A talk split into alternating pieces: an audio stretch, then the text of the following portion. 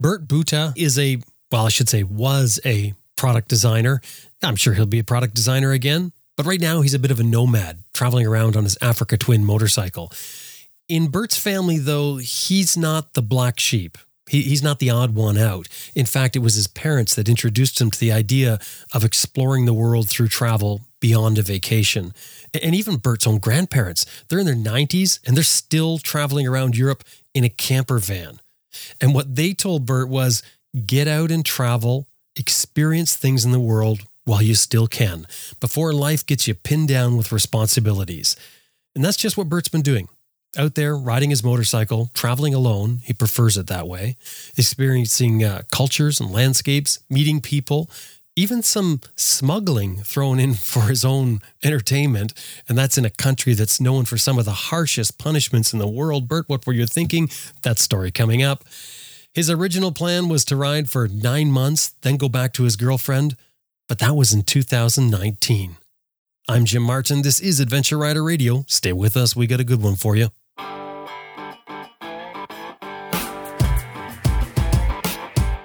I'm Sam Manicom. Ted Simon. Justin Vince. Simon Pavey. Bill Dragoo. Helge Pedersen. Jocelyn Snow. Charley Boorman. Simon Thomas. Lisa Thomas. Grant Johnson. Jimmy Lewis. Elspeth Faye. Sean Thomas, and this is Adventure Rider Radio.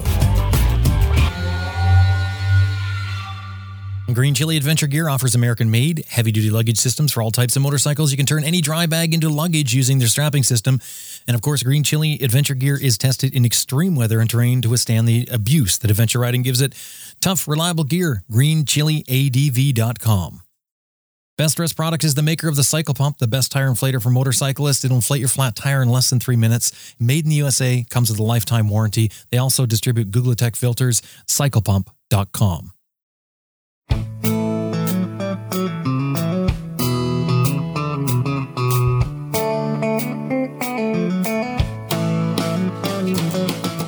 My name is Bert Boute and I'm from Belgium. And um, originally I'm a product designer, but now I kind of started traveling for um, yeah an uncertain amount of time.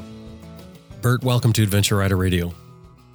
Thank you. It's really nice to be here. It's it's it's amazing to listen to them on the on the trip. Uh, so yeah, it's really nice to uh, to be now on the pos- podcast itself.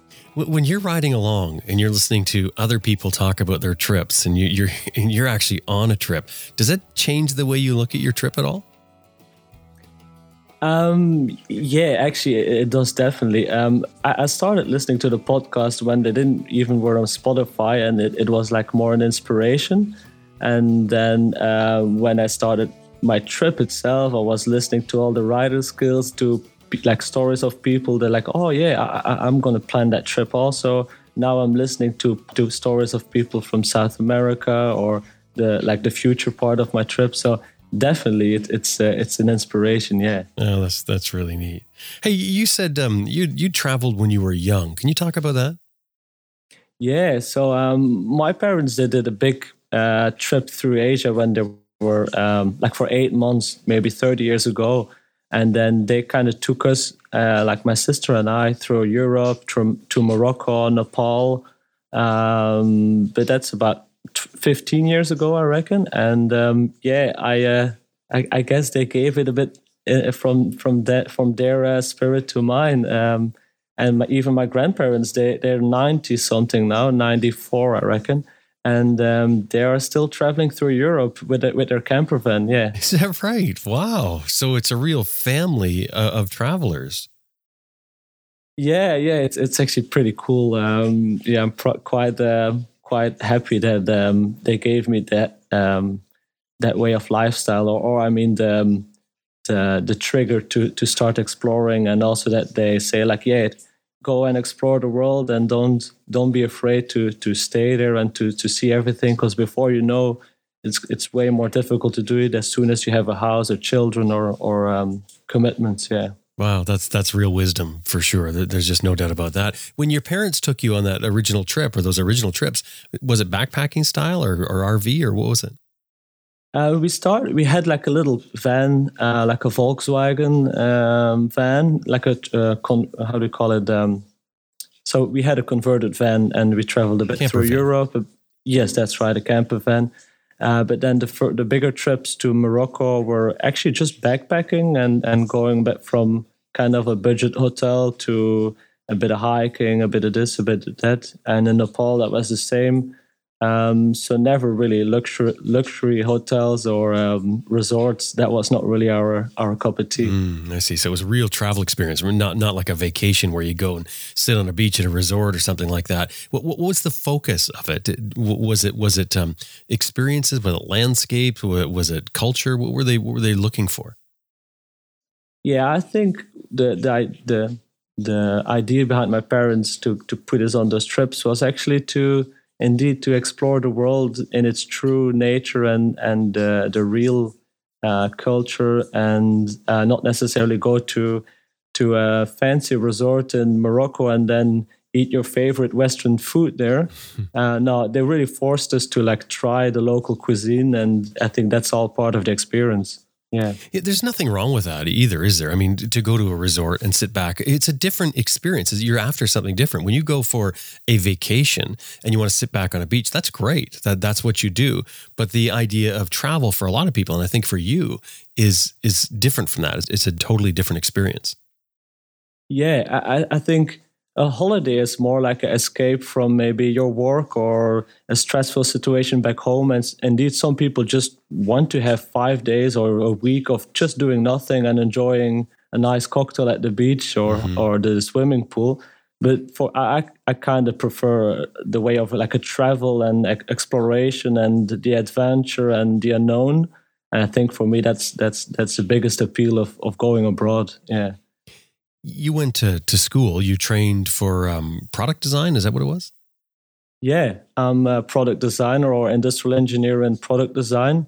And basically, that can go from designing um, uh, a fancy chair to designing motorbike equipment or in, like what I was doing, medical devices for uh, breast cancer treatment. Right. Wow. That's really interesting. How long did you do that for? Um, there was uh, four years at university and then the PhD of um, uh, five years. Yeah. And after you were done that, what did you do? Um, my my a good friend of mine at uni, he started he traveled the world uh, on on a Honda Transalp, same bike as mine, and I got inspired through him. And uh, I bought a bike, my first bike, and decided to go around the world with it. Yeah. What happened to the career though? I mean, you you put a lot into that. You've got a PhD. I mean, you've you've done a lot of studying, a lot of erudition to your your craft, and now you're out traveling. Yeah. Um, well, the, the thing is, I graduated as it, so it, it's kind of a closed chapter. Um, and I I think oh, I'm actually pretty sure I will definitely go go back into the the design world and and um, uh, the field of making new products and trying to improve products. Um, but for now, I'm kind of a little bit on a hold, and I want to see the world first. And um, yeah, after that, I, I guess I, I, can truly know where I want to settle down and maybe try to uh, contact some companies. And who knows, maybe I'm going to work in America, maybe Yeah. So you're, you're thinking as you go along, if you see something, some place that really clicks with you, you'll stay with that. Yeah, that, uh, that could be that could be definitely an option. Uh, for example, there's a lot of outdoor companies in Canada uh, which have uh, quite interesting R and D. Um, like I'm thinking about Arc'teryx uh, or those other brands. Mm-hmm. Um, so imagine if if you if you work a couple of years for them, uh, that would be a quite nice experience. I think. Mm, yeah, great gear. They, they make great gear. Yeah, yeah. What what other than that? What are you looking for on the trip? What are you after? Uh, that is a very good question. Um, in the beginning, I kind of maybe thought, oh, it's an escape from reality. Hmm. um, but then actually, I'm, I'm, thinking, oh, this is maybe to find reality and to really start appreciating what how the world works. And um, so now I've been in Australia during COVID, and I had I did a bit of work to save up some money. And then after that, you appreciate again the travel. So uh, you also start to understand what the complications in the world are. So um, I guess it's yeah, just to get a better understanding of my life and also how the world works. So how do you do that when you're traveling? You come into a country like say Australia. How do you do that? You mean how, how do I like give purpose to my trip or? Well, no. How do you like? You Because you're saying you're, you want to see how the world works. I mean, do you do you sort of seek things out and say, well, okay, so what's the gross domestic product here, and maybe go talk to people who are in business or or something like that, or is it just sort of a go and travel and observe? No, yeah, that's actually interesting. So um, here, for example, as I, I did a job as a as a mechanic on a farm, and I did some machine operating during the harvest, and just to see, give a completely different, uh, have a completely different experience, and then to see what we're capable of and to, to learn new skills. Um, so yeah, I just wanted to do something completely different, and um, I think it's always nice to to widen up your your experiences or your skills. Um, so yeah, it's kind of a challenge for myself to learn new things in completely different fields. You mentioned your friend had, had traveled the world on an Africa Twin. That was your inspiration. That that's sort of what got you into. You, you weren't a rider before then. Uh, no, I never never uh, rode a bike before. Actually, I always loved bikes, but it was not really like my my family never had bikes, or I didn't have an older brother, and my friends in the neighborhood didn't really have bikes. So um, yeah, that was my first bike, and um, start did my um, my uh, my uh, I got my exam or uh, my um, my driving license, and then did a couple of small trips. The, there was a Trans European Trail, like TET in Europe. You might have heard of it. Sure. And yeah, and then did couple a couple of them, and then after um, um, yeah, when I was satisfied with that, I uh, hit the road to see the world. Figured you were you were prepared and ready to go. You also did a bunch of work on the bike. Yeah, um, yeah. I, because the Transalp, it's it's a it's a cheap, like a very accessible bike price wise, but it's definitely not uh, road trip uh, worthy. Like the suspension needs to be changed, or, in, at least in my opinion, to have a comfortable ride. Uh, recently, I, I, built a bigger tank. I, I TIG welded uh, a 26 liter um, tank for the for the bike. Um, uh, new new headlights, new seats. Um, I've got Cyclops lights from uh, from from uh, that I heard on the, the podcast. Yeah, I installed them. Great lights. I love. Yeah, yeah, they're great. So um, yeah, lots of small little things which are not necessarily um, uh, they're not necessarily needed, but they give a nice added comfort. I reckon on on the trip. Yeah. You have you have an impressive fairing on there. Yeah, that's uh, that's that's actually uh, a the front fairing that was made uh, with um, a colleague of mine during my work. I used to make carbon fiber parts for the medical sector, and um, together with him, uh, we made the the front part uh, to so I could have like um, my phone and extra electronics behind, a charge unit. Um, all the the heated grip electronics, all that stuff that's behind there. Yeah, mm-hmm. that comes from your your design, right? Like you came up, you didn't just copy somebody else's design; that's your own. Yeah, well, for the for the Transalp, there was not too much stuff around. Or oh, you, you had the the Buono fairing, like the replicas, but they were a bit expensive, so I decided to make one my own. Yeah. Why are you traveling alone? Why why not try and get somebody to go along with you? Uh, for for me, the biggest the biggest advantage of traveling as a, alone is that you you're kind of forced to meet new people. Uh, not that I feel that it's uh, that it's um, something negative. I mean, if you're alone in your tent or in a hotel, you kind of start exploring and see oh who, who's in in town, and you kind of try to meet up with different travelers or locals, and um, it's way more easy, I think, to make connections and to um, um, also get invited by people because if they see one person, they think, "Oh, poor guy." Uh, it's raining. Uh, uh, let's invite him inside. But if you see two people and one of the like the the boyfriend or the girl, he's got a bottle of wine in his hand, then you think, oh, they'll be fine. They have a cozy evening. Mm.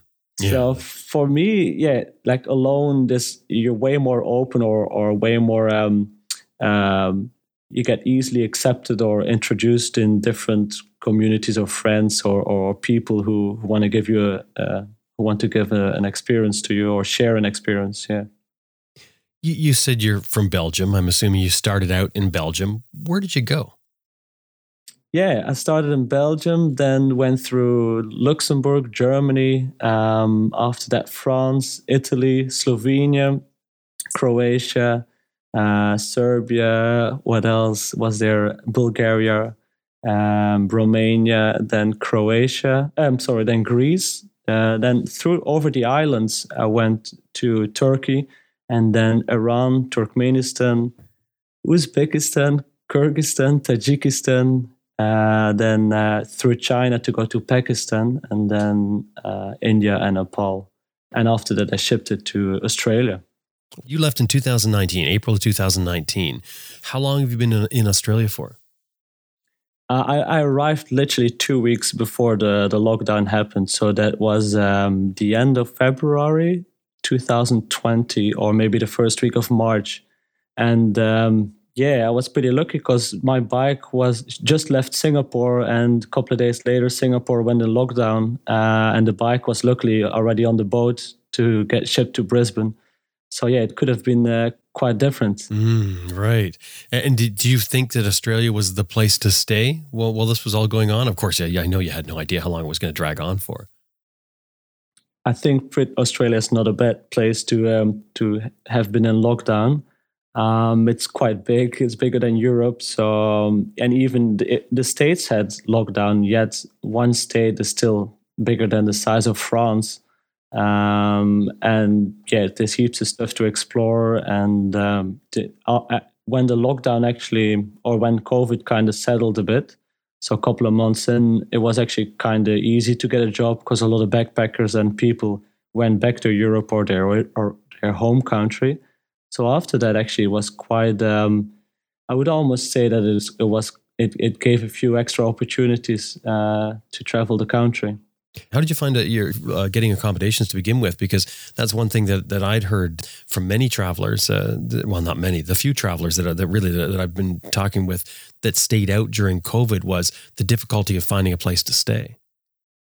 Yeah, lots of people were pretty um, pretty cautious about inviting or, or, or hiring people. Um, I got a job on on, on a, on, a, pretty remote farm, and I eventually stayed there for seven months because um, there was kind of the, only or the easiest option to stay there and at least know that you have a house uh, to stay in and have a job. And I was uh, five hours away from Sydney, so uh, it was pretty safe to stay in um, in the back country rather than in the city where where there was uh, in the cities there was a quite a bit of COVID, but even uh, when you go in the in the back country or in the, um, the countryside, then you could just go to the pub without worries. Yeah. Oh, so you you sort of went on with life there as if, as if nothing was happening then. Yeah, especially especially in the countryside, um, there was almost no no difference um, uh, pre-COVID or during COVID when when you went through all the stands and and you made that first leg of the trip did that experience really change the way that you saw the world? What was that a, an impactful part of your journey so far? Um yeah all the stand counters are just unique on its own. Um starting with uh Turkmenistan, I was so surprised to see how how strong of a of a dictatorship it's it, or how strong the dictatorship put like um, how do you say a mark on the country. Um, it is just unreal to drive through, and you see the the, the big marble city uh, full of of marble and big buildings. Nobody lives in there. Big five lane streets, all built just for the for the dictator back in the days. Oh wow! And so that's definitely something. It felt a bit like North Korea, uh, if I like if I can compare images. Um, but then Kyrgyzstan, Tajikistan is just unspoiled nature and and and extremely friendly people. People, so yeah, that's pro- like probably one of the best experiences for, during my trip. Those those countries. What does that do for your view of the world, or or people, or culture? Well, uh, well, when I was traveling through a couple of valleys in Kyrgyzstan, um, you see people still living in a yurt, which is a tent um, uh, with big, like a canvas tent, a circular tent, and they live with a couple of horses and maybe a donkey. And the whole summer they just live like nomads in the valleys. And then you kind of get humble and appreciate the, the luxury you have. Even though on a motorbike you're quite compromised luxury wise, but yet then you appreciate your your dry t-shirt that you have in your dry bag. Uh, if you see them on their horses, sometimes so they've got maybe 50 horses that they kind of shepherd, or how do you say that? Mm-hmm. And um, yeah, they just go through rough weather. Uh, they stay there sometimes for for for several months in the mountains, just living of horse meat or dried meat, and yeah, it's pretty tough world. It's pretty tough world there, I reckon. But are, are, they suffering? Because you said they're they're happy, they're friendly, or you think you said they're friendly.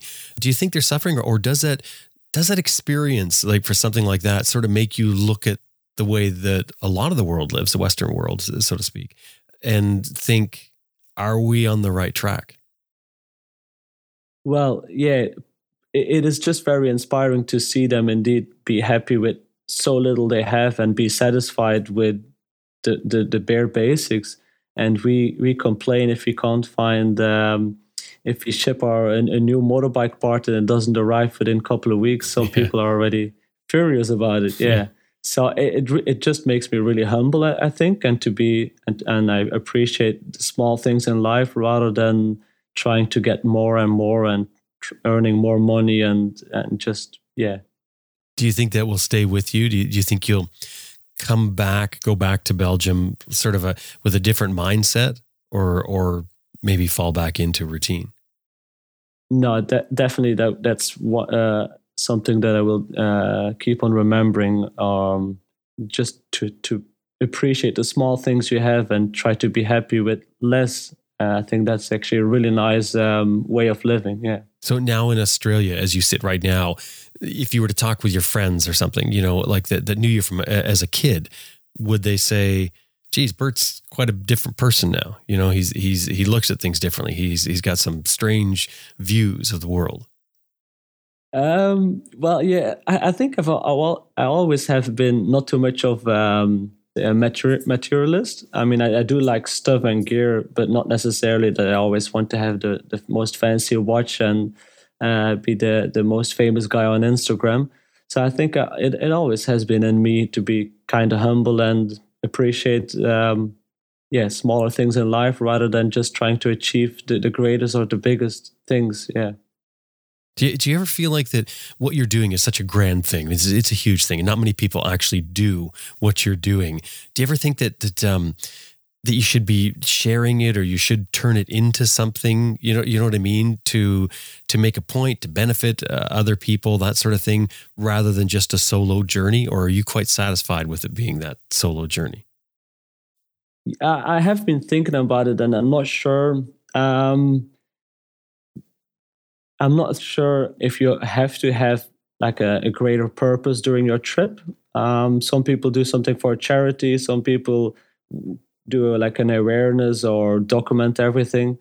Um, I started with that and I, I, am still making videos on YouTube and, and posting stuff on Instagram. But with the videos, I'm around two years behind. Um, and yeah, personally, um, I don't really push that because I'm still traveling is still the priority for me. So I definitely will do upload the videos. But for me, I prefer to spend my time or invest my time now in, in, in traveling and then if i feel like it or if i want to make some more videos and i'm definitely going to share them but it's not my priority to to to keep for example posting every week a video and to keep the the followers happy or something or to try to document it because i think there is already a, a whole bunch of uh, information online and yeah i don't know and I'm not saying this wrong because I, I, I agree with totally with what you're saying there. Absolutely, that is my thought process as well. But you, you can't help but think that you're gaining so much knowledge. And, and I'm not even talking about social media, but I just mean that you're gaining so much knowledge. You're learning things about the world that most people will never, ever know and it's almost like um, it's the thought process as you get older in life you tend to gain a lot of knowledge about life and, and you sort of think that geez it's such a shame that i'm going to take this to the grave with me. You know I, I, I should be passing this on and you and you do you try to pass it on to your kids but your kids don't want to hear from you because you're the parent right? So i mean it, it falls on deaf ears and it's usually somebody else that you end up trying to pass it on with. But that's what i'm i'm thinking of you know that you're learning so much you know so much about the world and especially spending the time that you have on the road it, it would just be um, you just can't help but think that you know that knowledge should be passed on somehow. Yeah, th- th- that's true, and um, I do write uh, some kind of a diary um, of my trip. So every I combine two three weeks of my trip and I write two three pages about it, and that gets posted on the website of GIVI, which also um, uh, sponsors the the luggage and the helmet that I'm wearing, and that's actually a really nice. Um, I, I I'll call it a commitment because, or, or not a commitment, more a motivation. Um, and then after after my trip, I have maybe let's say twenty or thirty reports, and actually that's that's fairly easy to combine in a little book for yourself if you want, or to, mm-hmm. to give to other people. So I, am definitely keeping a track, keeping track of it, which is quite nice to read through. Even if I do it myself, I read through the the, the reports of the first weeks and I, I forgot already so much stuff. So it's really nice to uh, to remember them and to refresh those memories. Yeah. Yeah, just for yourself. I know a diary is amazing. I, have done different uh, diaries throughout life. Uh, just to, sporadically, I always have the ambition to try and keep it on a daily basis. It never works out, yeah. but it's so nice when you go back and read it. It takes you right back to that yeah. moment. It's um, it's it's a great way to jog your memory and make you remember the things that were special for you. But but uh, from that book, I mean, hopefully from that from those writings, hopefully someday if you decide to put a book together, you'll take a sort of maybe a different approach instead of doing it as a um, this is what I did and this is where I got my bike stuck into maybe some broader perspectives. You know, just being that you have a background, you've, you've been well educated, and you might be able to give some broader perspectives on the world, the way things work, and and maybe even our thought processes on on the way we live. Yeah, it's definitely um, even now during my trip. Sometimes people have have an opinion or have questions and then I say, oh yeah, have a look on on that uh, report that I wrote or the the section of my diary. Uh, have a look how I crossed that country, how I crossed that border. Um, so yeah, definitely, I, I, really appreciate if I can, or I really like it if I can give um, people um, some extra information, or if I can help them out. Even with the bike, lots of people ask like, "Oh, how do you, how did you do this or that?" And then it's pretty nice to give them some uh, information and some knowledge about um, why you should or should not do this. Yeah. In the, the experience you've had right now traveling since April 2019, what experience has has made the most meaningful impact on you so far on the trip? Uh, a positive or a negative experience, or just in general? Either way, or both. I, I would like to hear both. Um, probably the most thrilling experience was crossing Iran because I was kind of, or I was fully illegal in the country. Um, they didn't allow motorbikes with a cc content higher than 250 cc in the country, and I smuggled my uh, 600 cc bike into. That was probably the most exciting part of the whole trip. Um, and then also in Iran, my rear suspension, the shock broke down, and uh, I ended up riding for about six weeks without proper suspension because I couldn't import. Uh, I couldn't import a new shock. Yeah. Well, let's talk about that. Uh, Iran getting in. What's the issue here? You you roll up with your bike. What's the issue? Uh, it Iran has a has a pretty crazy history, as as quite a few people know. I think. And so that happened all in 2019, somewhere in spring, so the April or whatever. And um, because of the sanctions, the US sanctions, Iran has had kind of some kind of a counter move and they were rejecting foreign motorbikes, especially American motorbikes or foreign motorbikes higher than 250cc engine capacity. And, so they won't um, let you enter the country. The, the, the if anything no, over 250cc, you're not in. That's right. Everything over 250cc or everything uh, of an American-made bike, like mm. no no uh, Harley Davidson or something. Right. Uh, um, so yeah, Facebook was full of posts of people being like desperately trying to get in the country or getting rejected, or suggestions that you could put the bike on a truck and then get a transit visa of ten days and and uh, go through Iran but I really wanted to enter Iran because uh, it's such a beautiful country, and I really wanted to ride through. So I um I, I kind of came up with a plan, and um, the plan was that I would uh, hide all the potential um, indications of of a, a, bigger bike. So on the engine wait itself. Wait a second. Wait a second. You're gonna.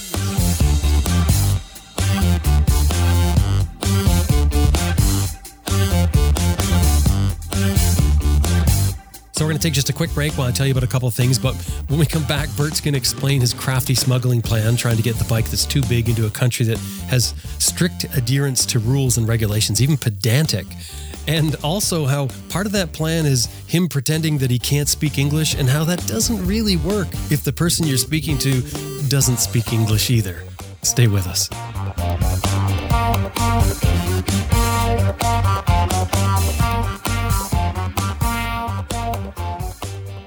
If you've spent very much time riding, you've probably run across that stiff wrist feeling. You know, when you're riding a distance, it doesn't even have to be a real long distance, but you got to hold your wrist in exactly the same spot for a long time because it's the throttle, right?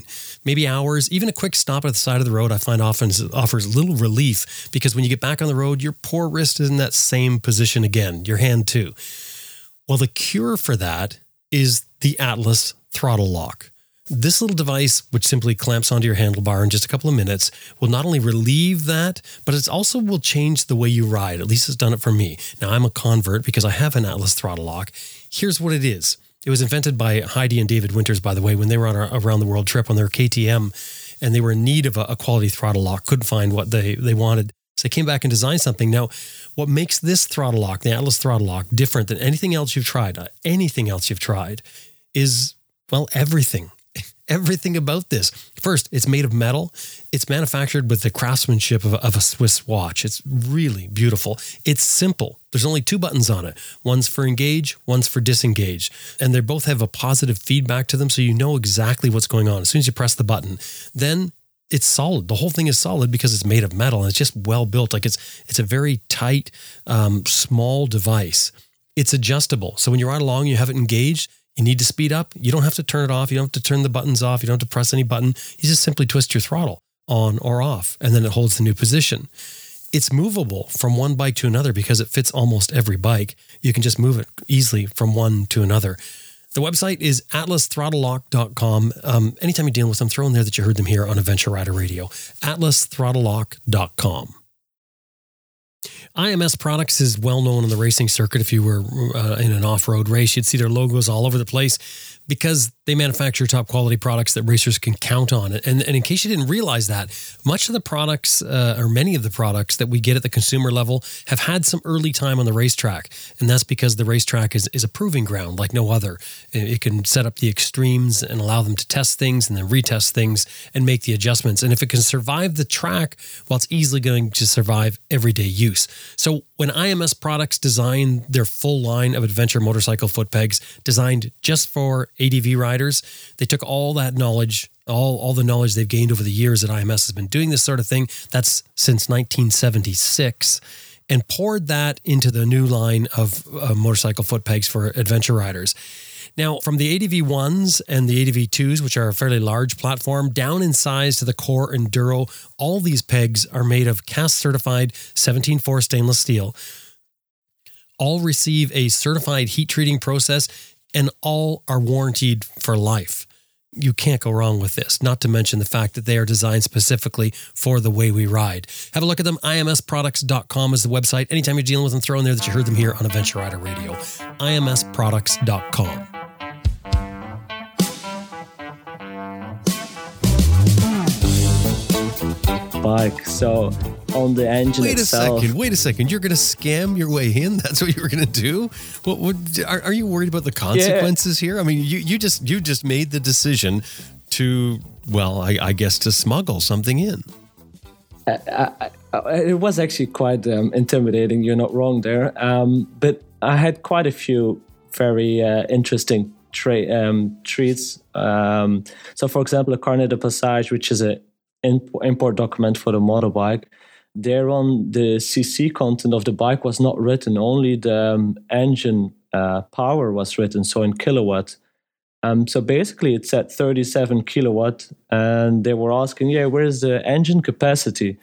And i said oh kilowatt is just a different unit for cc content. So 37 kilowatt is about 250 cc and that was kind of my um, my way how to get into the country but it didn't it didn't end there um, so I covered up all the all the little uh, marks or or logos saying 600, and then the you have the like the embossed um, CC content on the on the block itself of the engine. So I, I put a bit of mud on it, like like it looked that I just came from a pretty dirty, uh, muddy dirt track.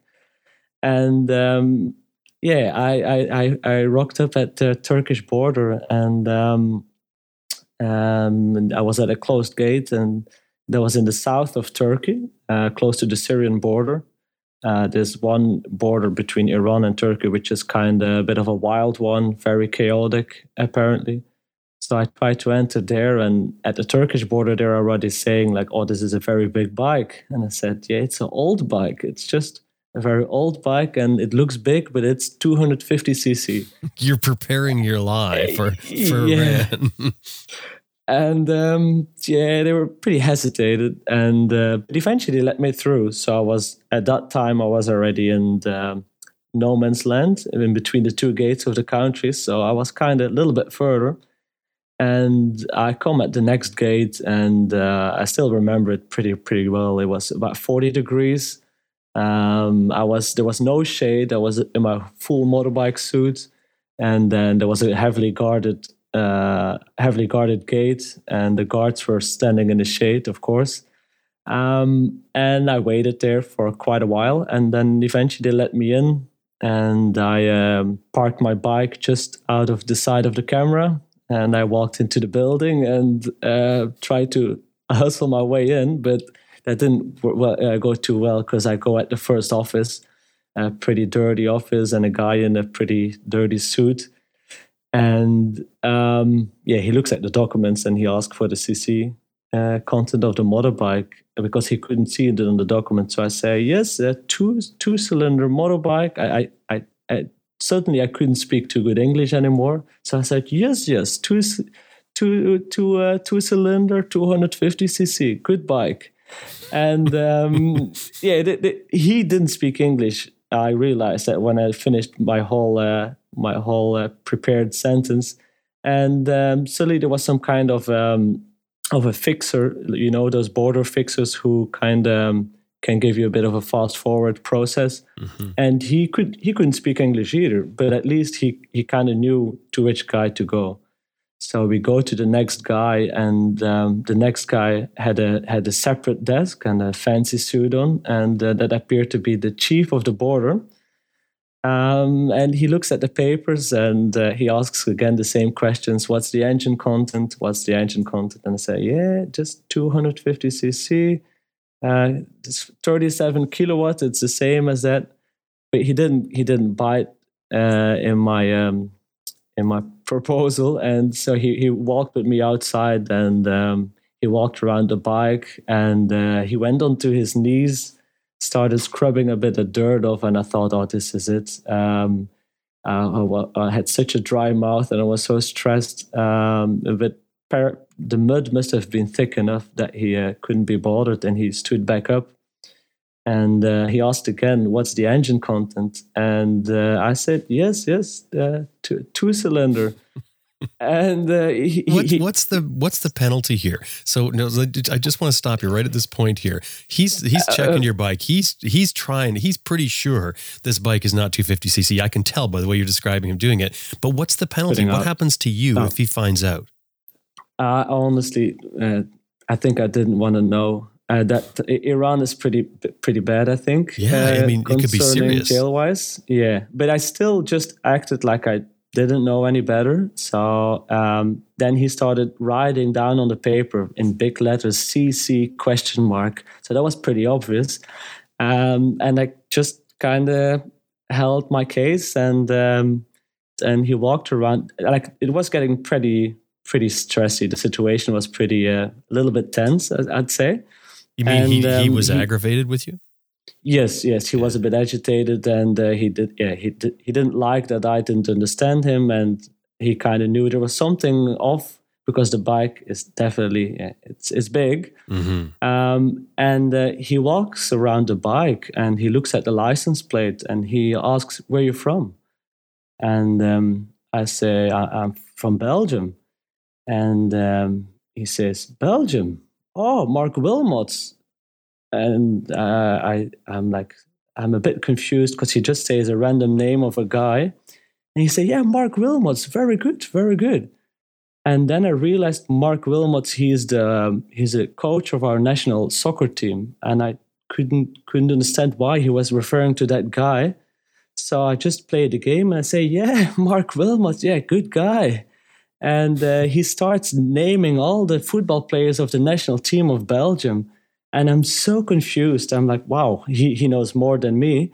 And he he starts naming them and he suddenly he starts smiling he says marc wilmots very good very good and apparently um, iran so marc wilmots our national co- um, coach he is now the national coach coach of the iranian soccer team oh. and yeah that was so unreal. And he he he takes the document out of my hands and he signs it. And i'm like wow what just happened there? I was so excited that i really needed to like like really try to be calm and and didn't don't show my excitement because after all he just signed the document of a 250cc bike you know?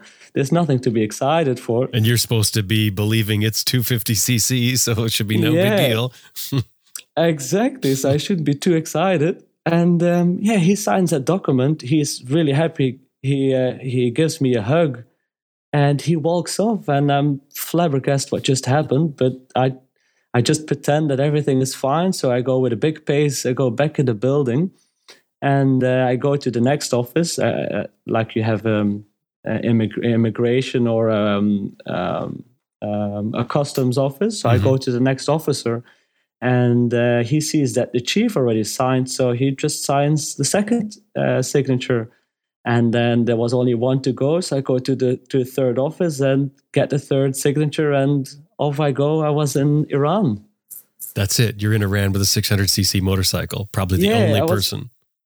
That's right. I, I, I, it was unreal. I was so excited and so um, stressful at the same time because it was yeah borderline. Um, well, it was not legal, but it was um, borderline. Um, um, I, am actually not sure if I would do it again in hindsight. Yeah. Mm. Yeah, because you know you you probably had an idea of well what can go wrong when you're coming up to the border when you're in Turkey, for instance. But when he's when he's looking at the bike, didn't that start to run through your mind like, what have I done? I've I've screwed up here. Yeah, well, at that time I was I can barely even remember um, what I was thinking there, but I, I know pretty sure that I was pretty um, Oh, I know really well that I was uh, very stressed out and my mouth was so dry like the Sahara. Um, and it was 40 degrees with the full motorbike suit because I didn't take it off. I forgot about, oh, or it was just, yeah, um, it was a very stressful moment, but um, somehow I made it. And yeah, um, in hindsight, it's it's probably quite um, probably quite stupid because you, you, hear stories of, for example, the two Australian people who who flew their drone oh, in yeah. Iran, and they were just lost for for they were in jail for a couple of weeks or months, and nobody knew where they were. So yeah, it's definitely not something to play games with. Yeah.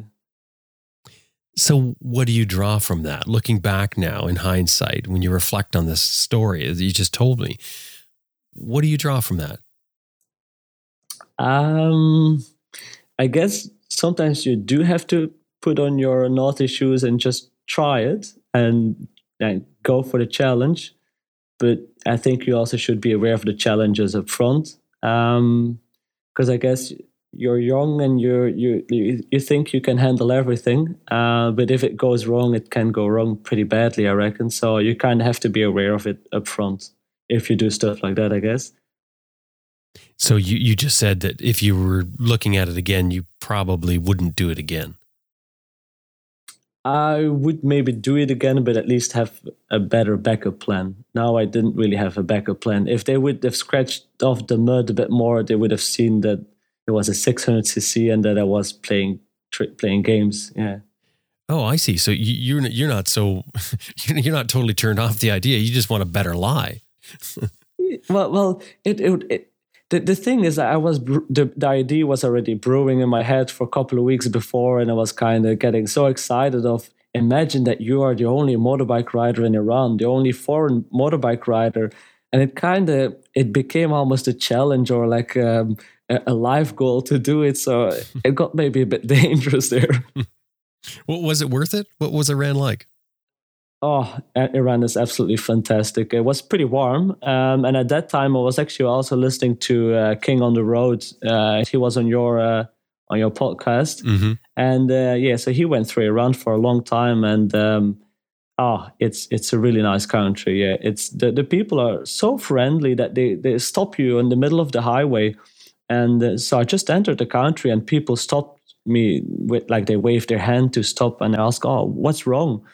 And they're like, "Oh no, no, we just want to ask if everything is all right. Do you need anything? Do you want some water? Do you have a place to stay?" And I'm like, "Yeah, I, am fine, thanks." I, I, I, was really surprised that people were asking that, and yeah, that, that, that that's quite uh, quite different than um, than the Western culture, I reckon. Yeah. Did that stand out to you? Is Iran the, the country that stands out so far to you as um, being, you know, significantly culturally different yeah, Iran and, and actually Pakistan also. They're both Muslim countries, and um, in both of the countries, I literally had invitations, uh, several invitations to their homes, to their to hotels, and sometimes I kindly reject them because the day before I was already staying for two days at a family, and I say, "Oh, it, it's very kind, but I kind of want to move on a little bit," and then sometimes they get aggressive, almost like, "Oh, you have our house, you, you are our guest." Um, and then yeah it's it's unreal or or you stay at their house and then in the morning you kind of want to repay the favor or and you say oh I'll, I'll make you some breakfast or I'll, I'll get you something and they feel insulted that you want to repay the favor. Yeah it's mm. it's such a different culture yeah. Is is that culture or is it also culture mixed with the fact they don't see many tourists?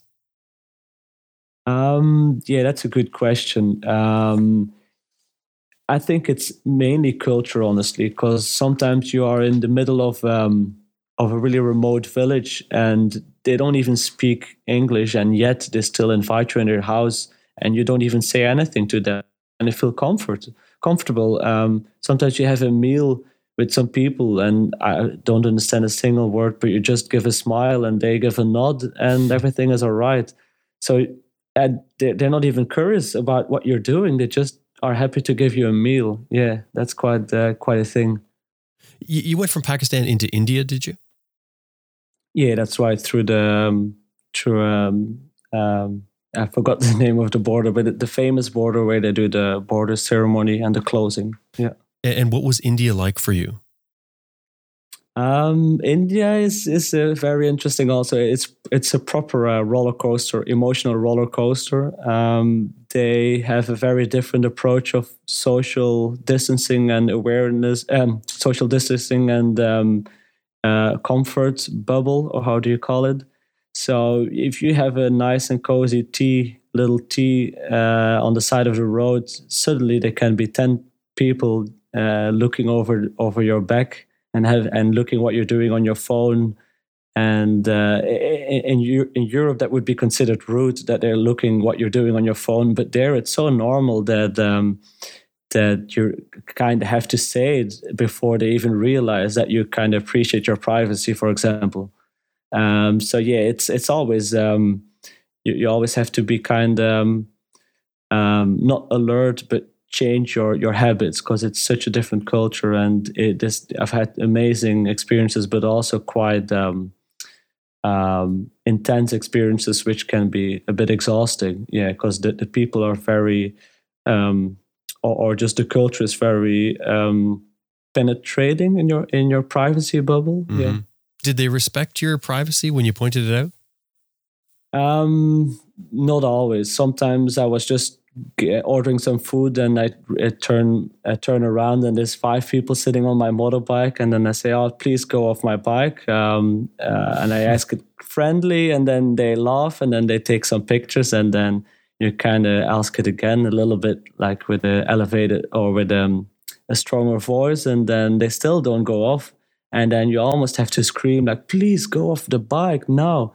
And then they just laugh and say okay okay okay and but th- that's their culture they would do also the same with other people and they don't really feel even insulted if you would if you would say like no you have to go off the bike they just say okay okay mm. um, so yeah it, if we would have this situation in, in, in Europe, we would probably feel really uncomfortable. Like, oh, he got really aggressive, or uh, like this is not good, or the opposite way, like, oh, he is sitting on my bike, This is not good too. But there, it's it it's yeah, emotions and um, approaches, like conversations, are, are so different. It's it's um, it's the same if you want to ha- have something arranged for your visa or or, or documents administration wise. You really really have to. Um, you really have to push through to get it. Otherwise, two months later, you're still waiting for your signature on, on your document. Yeah. And did you get used to it at all? Did you did you find some sort of rhythm by the time you were leaving India? Um, let's say when I I was happy to go in the mountains and to to see the the more remote places and have a bit less people because the cities are quite um, quite submersive in in in, in like like the emotional roller coaster. Mm-hmm. Um, so yeah, I think it would be just a whisker too too much of um, of um, too too many sensations um, going on. Yeah, because it's not necessarily bad or, or good. It's just very intense. Yeah, yeah, just a just a different way of life, a, different culture. You mentioned that Iran was was one of those impactful places, and you, you mentioned you, you alluded at least that there was there was another impactful experience. What was that? Oh yeah, yeah um, you mean when I was in the in the Stan countries in uh, Tajikistan? Oh, or anyone? I mean, anyone. Was there, was oh. there something that you know? Was there was there an experience? I mean, there must have been loads of them, but I mean, which one really stands out to you as an impactful experience, good or bad, that maybe even changed the way you looked at things or, or changed your your attitude or your ideas of of a country or culture? Um. Oh well. Well, in Iran and sorry, in India, there I was in the mountains and uh, a shepherd. He um he had uh, really actually he only had a couple of teeth left in his mouth, but the single the, the few teeth that were that were in there they were all infected. So I gave him a couple of painkillers and because um, he he just walked to me and he opened his mouth and he showed it and I said, oh that doesn't look good, and he yeah, he couldn't speak a word English. He probably was not even speaking Hindi because in the mountains they have different languages. So I gave him a couple of painkillers, and suddenly he started kissing my motorbike boots, and I was really shocked about that. Um, but that's also part of their culture. And I said, please don't don't don't kiss my boots. I'm I'm not a god or whatever. Like I just when you give you some painkillers, and like you don't have to feel lower than me because it, it really it really made an impression on me. Yeah. Mm. In in what way? Um, so you you used to have the caste system in, in India, which is kind of a hierarchy of, of people, and um, the people from a lower class, they um, they were always submissive to like a higher class, and if as a, as a way of thank you, they would literally kiss the other the other person's his feet, um, or or do yeah. And for me, that felt very um, yeah, I was a bit shocked about that because I, I didn't want to feel like a, uh, that I was higher than him. I was just from a different world or a different culture and not necessarily above him. Yeah. With the caste system, you're you're born into that, and you can never escape it because people will pick up on your accents. Apparently, in India, and they can tell where you're from, and they they will tell what caste you're in, even if you're pretending to to be something else. Um, that must still hang around somewhat in India. I know it's supposed to be officially abolished, but yeah, yeah, exactly. I, I think it's still um, indeed also just your family name uh, is a remembrance of of is a memory of, of what your caste was. Of course, yeah. Um, so it's definitely the more remote places, it's still there, and it's it's um, as a foreigner, it's quite. Um, I, I was I was definitely shocked for from that experience. Yeah, actually, yeah. It sounds like you were repulsed by it yeah it's just it just feels really sad to see those people living in in such um in such or, or being treated by all because it just doesn't grow overnight such a caste system. So the way they handle that the situation what happened with me and and uh, the shepherd um he probably reacts to all the people who are above him like that. And and i find it just sad to see such a hierarchy for for no single reason because it's just yeah i think it's just a very strange um, approach those caste systems yeah You've met up with other people. You mentioned that you were riding with a, a, a, German couple. You met up with some people in Tajikistan. Can you tell that story about the Bartang Valley? Yeah, Yeah. Um, so the Bartang Valley is um, the the Pamir Highway um, is a really famous road in Tajikistan, and Bartang Valley is actually a side valley. It's about three four hundred kilometers of um, uh, kind of rough off road riding, and it starts pretty gentle. There's um, I think after sixty kilometers, you still you have the last village or little a couple of houses. And what's the attraction to the Bartang Valley? Yeah, so the, the attraction behind it is that it's a really, really remote valley, and um, it, it's kind of a shortcut uh, of a 400 kilometer shortcut, which eventually connects again with the Pamir Highway, and it goes all the way to 4,100 meters, and you just see like extremely wild and rugged terrain, um, big, big rivers uh, from glacial uh, um, melting water you see huge glaciers and snow topped mountains going to 7,000 meters and higher. Um, yeah, and then and then in the beginning, there's still people living in small villages or small settlements, um, and that's it's it's just an extremely remote village, which gives a really nice feeling of um, exploration. So you meet up with some people to ride with, and, and what do you do with that? You, you just you you happen to see another bike and just wave and flag them down, or how does that happen? No, so um, um, there was three, uh, 400 kilometers. So I prepared. Uh, I had extra fuel with me. I had food for four days, and uh, I would. Def- I, I planned to do about 100 kilometers a day because it's pretty rough, and you need to go through a couple of rivers or a lot, a lot of river crossings. And um, so the first day I started riding on my own, and um, I uh, yeah I rode on my own. Did quite a bit of river crossings and flooded roads. So I only did I think 80 kilometers. And um, um, by the second day, in the the afternoon of the second day, I suddenly see a German guy who was 73, Frederick, and um, Roberto, a guy from Texas, and they're both. Uh, they're they're both interesting guys because Roberto he he never rode an adventure bike before or off road, and he bought a brand new KTM 1290 and shipped it to Central Asia specifically to ride the Bartang Valley. And Frederick, he was 73. He had a SWM moto, uh, um, like a bike 400cc with a broken suspension and um, uh, pretty worn equipment. And were they a team? Were they riding as a team? No, they met up in the beginning, and uh, Roberto thought, "Oh yeah, that's fine," and um, they started riding together. But to his um, to his regret, they were already traveling for three days on the on the Bartang Valley, and I met up after in the afternoon of my second day. I met up with them, and we decided to ride together because um, Frederick, the German guy, he had um, quite a bit of difficulties uh, moving on. We needed to ride his bike through the river crossings and stuff. Mm-hmm. And furthermore, he, he had a heart disease. Um, he yeah, so he, he he still when I saw him, he said, "Oh yeah, by the way, um, if I've got issues with my heart, just give me a big whack on the back and it'll be fine. I've ha- I've had it before. So here you've prepared for this ride. This you said 400 kilometers. You're you're prepared. You've got your fuel and you've got your plan yeah. and, and you've got your food and everything. Talk about the preparation that it appears that both Frederick and Roberto have done. So Roberto was not too bad. He was actually quite well prepared. Uh, only he was heavily overloaded on his bike, but for the rest, he was doing pretty good.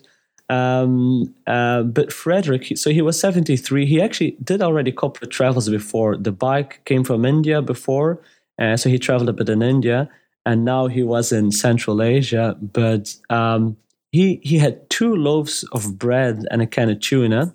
One loaf of bread was moldy, and um, he yeah he was definitely not prepared at all for the trip. He didn't have a cell phone or he had a cell phone, but he didn't have um, like an active card there. He didn't have a SIM card. And no, yeah. So we ended up um, uh, kind of yeah, like if we would leave him behind, literally that would have been pretty bad. So we just decided all to travel together, share our food, and by the end of the second day, um, his subframe breaks.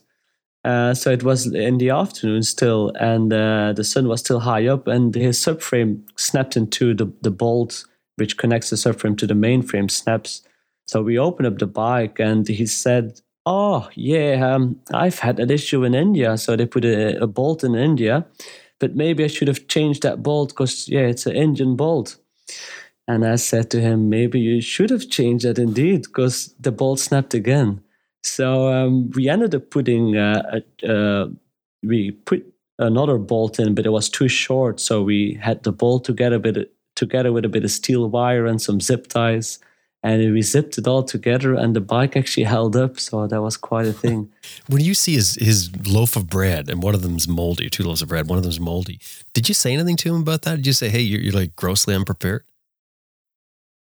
Well, um, yeah. So um, uh, it's actually quite like he, he's he's a very good guy. Don't get me wrong, but he was no no. already, and sorry, and just to, just before you, I, I'm not making fun of them at all. It's just it's interesting to see how people you know handle themselves and and, and the and the different ways that people travel. Yeah, so we at that time we were already joking, like, look, Frederick, you owe us a very good meal in the next city because otherwise you wouldn't survive here.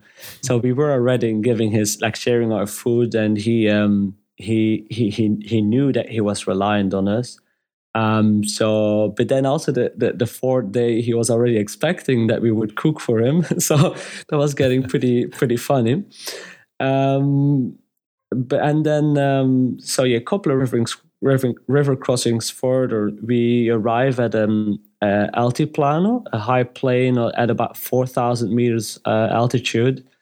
And um, we set up camp and uh, yeah, we, we go for the night. And in the morning, uh, we're packing up tents, and he, um, Frederick, is feeling really bad. And he says, "Oh, I'm feeling really weak. Um, I can't really breathe too good." Um, and he was packing one minute and then one minute rest and then one minute packing. So we said, just lay down next to your next to your bike. We rolled up, we rolled open um, or his tent, and he was just laying next to his bike, resting a bit because there was no trees and it was getting pretty warm.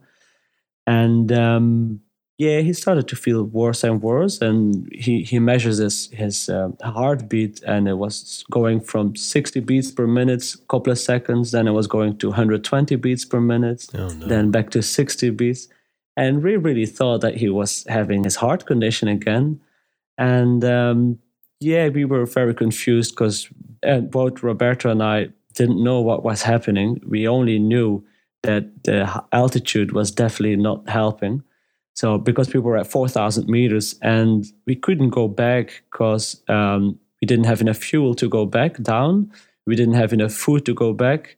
The rivers were getting really big because there were a couple of days that we had really warm weather, so the, all the glaciers were melting. So it was almost impossible to go back, and the only way was actually going 300, 300 meters higher, even in altitude, and uh, like a whole day day trip further, and then sleep the second day at uh, I think it was called Karakul Lake, which also is also around four thousand meters.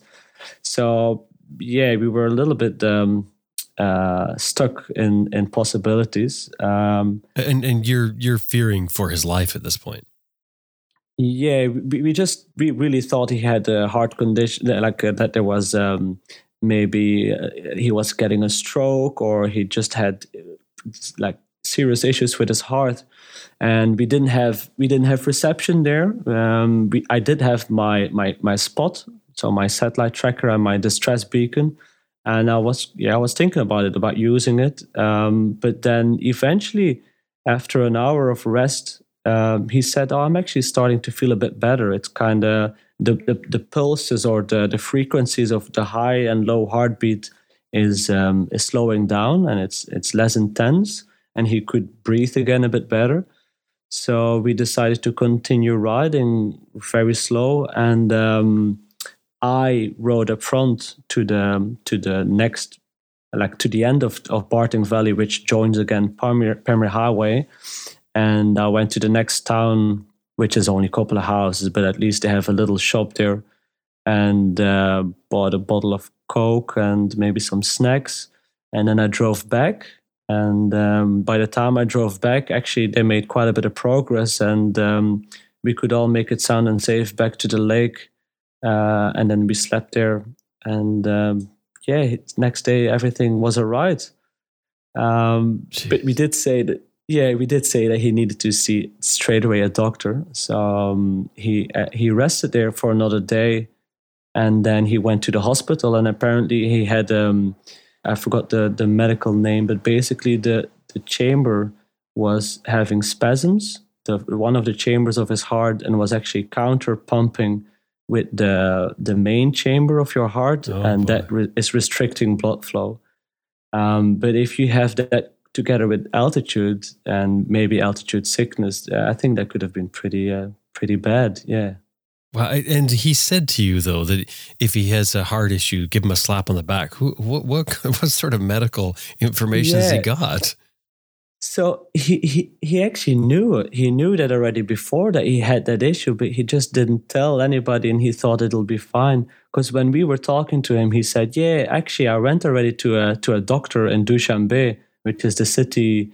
Um, it's a city in Tajikistan, and um, yeah, so he actually knew all about it from the beginning, but thought it would be fine, which is yeah, Crazy. pretty risky.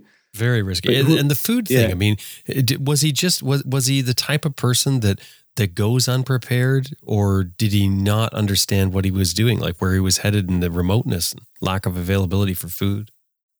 Honestly that's still for to still to, still up to date the uh, a mystery for me because he did travel already before. He traveled through india and couple and russia and stuff.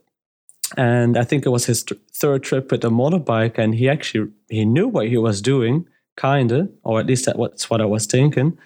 Um, but maybe just oblivious of situations or how how to judge uh, some situations. Um, yeah uh, it's uh, I was a bit flabbergasted also, yeah. So, Bert, after that experience, does that change the way you look at other riders, and, and or as far as teaming up with other riders? In other words, you know, you come into a situation like that. Does does it make you apprehensive? Does it change it at all? Yeah, definitely. Because Roberto, he came specifically from uh, from the states to um, to do the Bartang Valley, and he he said, "Oh, I thought it would only take me two three days, and now it took me five days." And he was actually he was pretty upset with it uh, against Frederick, saying like, "Look, you um you actually almost we had almost a death on our conscience because you were just uh, assuming that we would go with you and take care of you." we gave him food. We rode together with him. Uh, um, we, we we rode his bike through the through the river crossings. So it, it, I felt also a little bit um, uh, annoyed about that. That you shouldn't take things for granted that other people will help you. Of course, we will help, but some people have a really tight schedule and want to travel uh, through to a certain region and don't want to have this kind of excitement. Uh, Yeah. Yeah, that had to impede on your experience because you were you were thinking, you know, you were solo and you were planning this solo experience, and you would have had a certain kind of experience. But really, it turned out that you're you're really looking after somebody, which is an adventure in itself. But I mean, it's a completely different experience than what you had planned on. Yeah, of course. Like, like I, I would never ever in my life leave someone behind, no matter what. But indeed, you didn't anticipate to that. And the thing is, if you can prevent it up front, so I, I was just annoyed, or or maybe, um, yeah, I, was uh, annoyed about the situation that you can prevent those things, especially if it's already known up front. Um, if if if if bad luck if bad things happen and and and that all that can always happen with someone then of course no nobody to blame but if you if it's from um, not really being well prepared or, or stuff that you actually already know up front i think it's it's it's tricky to to drag other people uh, into that yeah Mm-hmm. Well, you said you thought at one point of setting off your, or at least you considered that you had your your spot device, your your satellite device, and you thought about setting it off. What did you think was was the pros and cons of that? Um, well, the biggest cons of that is that um, it, uh, it's a one-way communication device, the one I have. So if I would press the button, then my parents or my emergency contact people would think something is wrong with me, Yeah. and uh, I wouldn't be able to contact back to them for the next two days. So um, that's the, the biggest disadvantage of, of the spot device.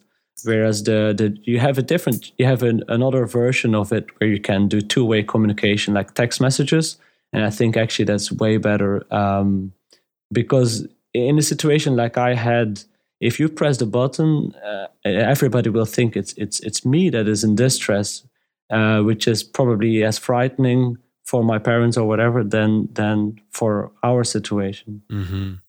Yeah, and that's what ran through my mind. I, I know my friend, um, he had an idea for that. He said that because you have a check in on that, he said that um, he what he left was instructions that says, look, if, if my SOS goes off and then you get an immediate check in that says I'm okay right afterwards, what I'm telling you is I've set this off for someone else. It's not my emergency.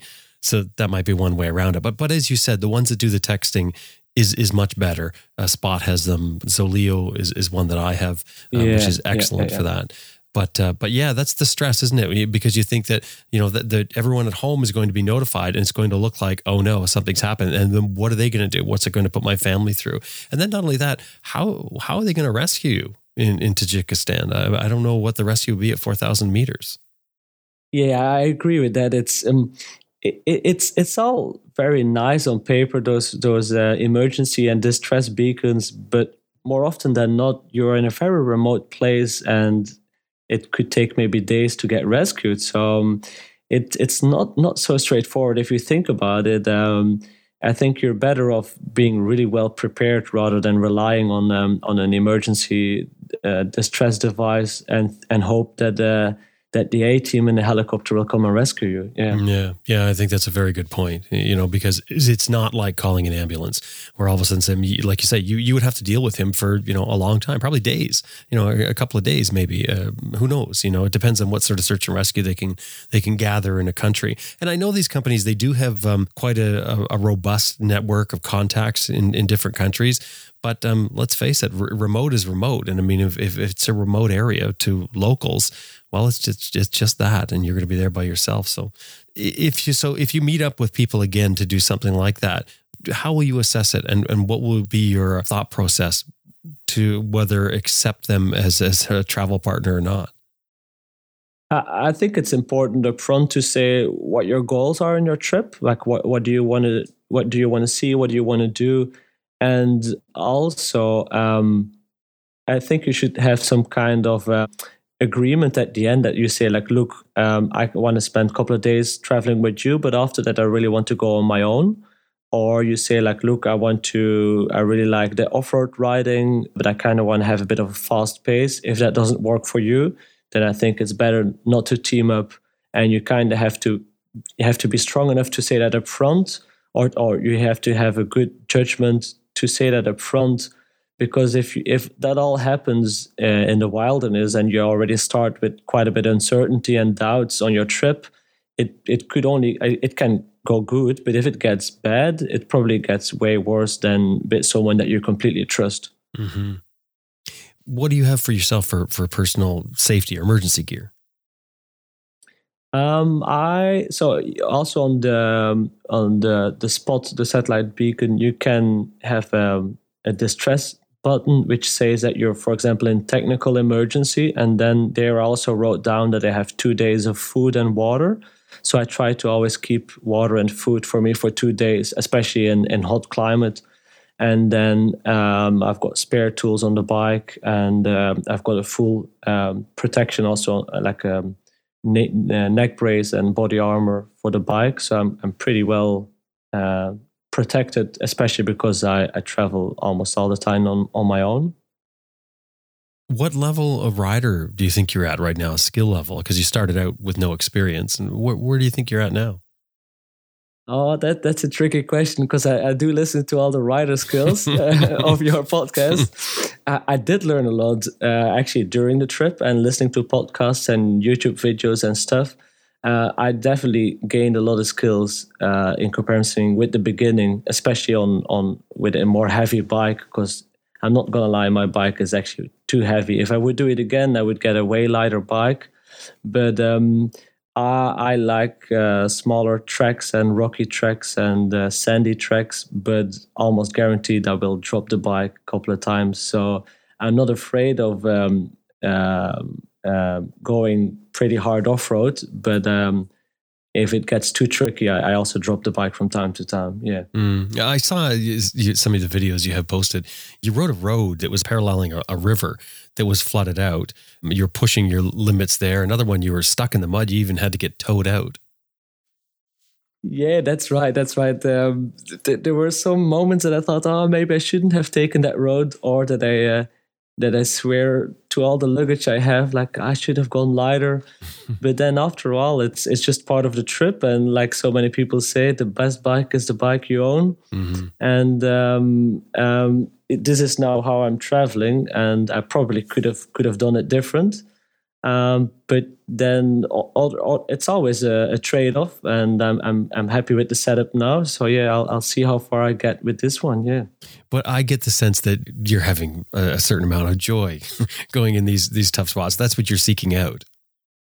Yeah, it is. It's it's a challenge also. Um, uh, what I think, if you have the perfect bike, uh, for if you have a really nice um, enduro bike and you go to all those trails on the trails that I went, it's probably really boring. But do that with a heavy bike, which is half suitable only for like hard enduro riding, then it's a proper adventure. Mm-hmm. Do that with a street bike, then even gravel is already an adventure. So it, it just makes it all a bit more spicy. And who doesn't like a bit of hot and spicy food?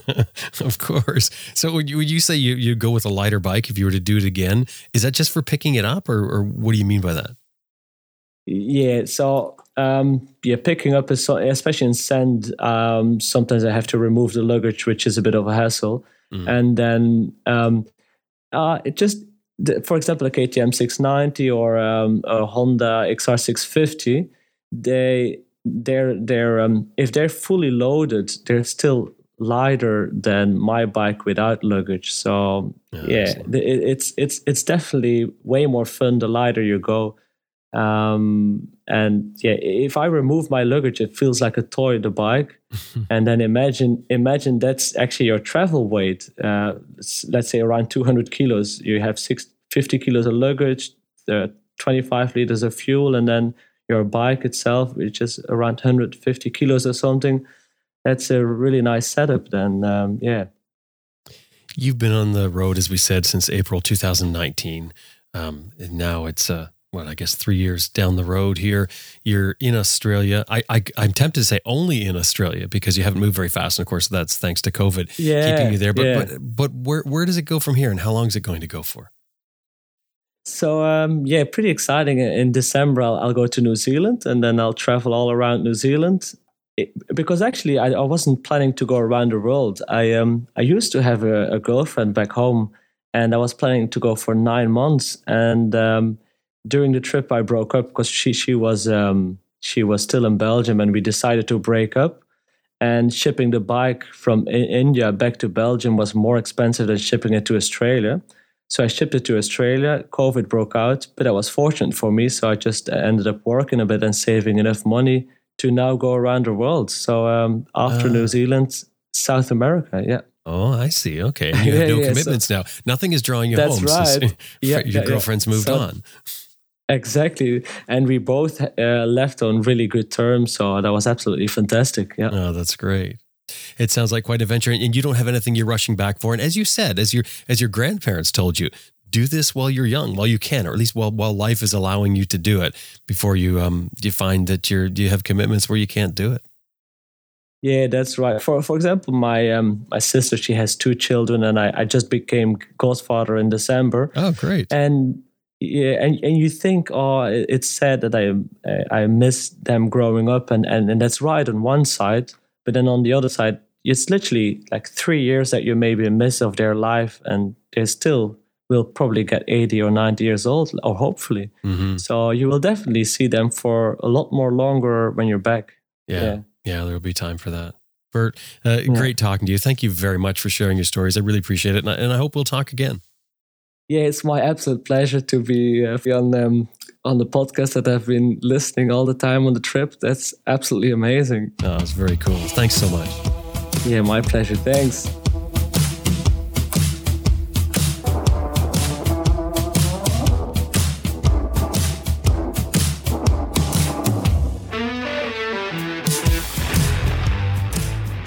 I was speaking with Bert Boute, and we've got some great photos and videos in the show notes for this episode showing Bert and some of his adventures. Well worth dropping by and having a look at. We've also got links to his social media accounts, all in the show notes for this episode on our website, adventureriderradio.com.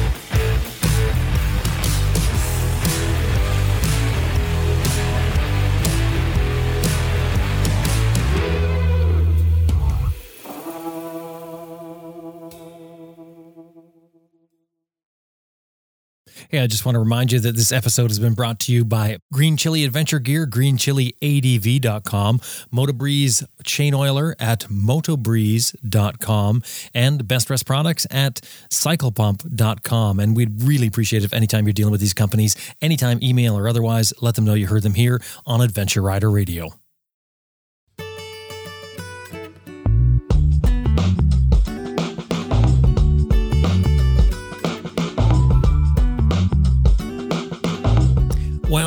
Wraps up another episode of Adventure Rider Radio, and we sure hope you enjoyed listening to it as much as we did making it. Special thanks to our producer, Elizabeth Martin, and of course, you, the listener, thank you very much for being a part of this by listening to the show. Hey, this is my my time where I got to put out the call. We have many, many, many, many, many people listen to the show every single day, every week, every month. It's always there, and we keep putting them out every single week. We, did you realize we have not missed a week?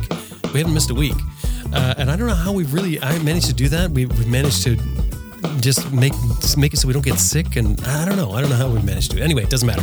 My point is though, it's built on a model of advertising and listener support. We don't want to have this thing chock full of ads. It's designed to have your support.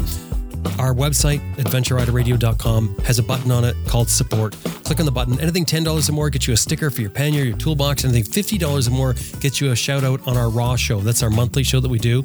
And uh, we give shout outs there at the start of that show. So, um, have a look at what we've got anyway. And we would love to you to have you consider the patron option. Uh, patron, that way we can count on you every month. And it can be just a small amount, it doesn't have to be a huge amount, just that regular support to keep things going. Anyway, time to get out there and ride your bike if you can. Uh, my name is Jim Martin. Thank you very much for listening and for considering uh, supporting the show. Oh, by the way, the other thing you could do is share it. Um, share it on social media. Definitely share it on social media, but share it with your friends, anyone you think that may be interested. Help get the word out. Uh, another way to help things out would be a review, a nice five star review, of course, um, at uh, anywhere you find podcasts, particularly iTunes. That helps other people find the show. And uh, we'd, we'd really appreciate that. Anyway, I would really appreciate that, appreciate that if you, you could do that. Anyway, like I said, get out there and ride your bike if you can. Uh, and I'll talk to you next week.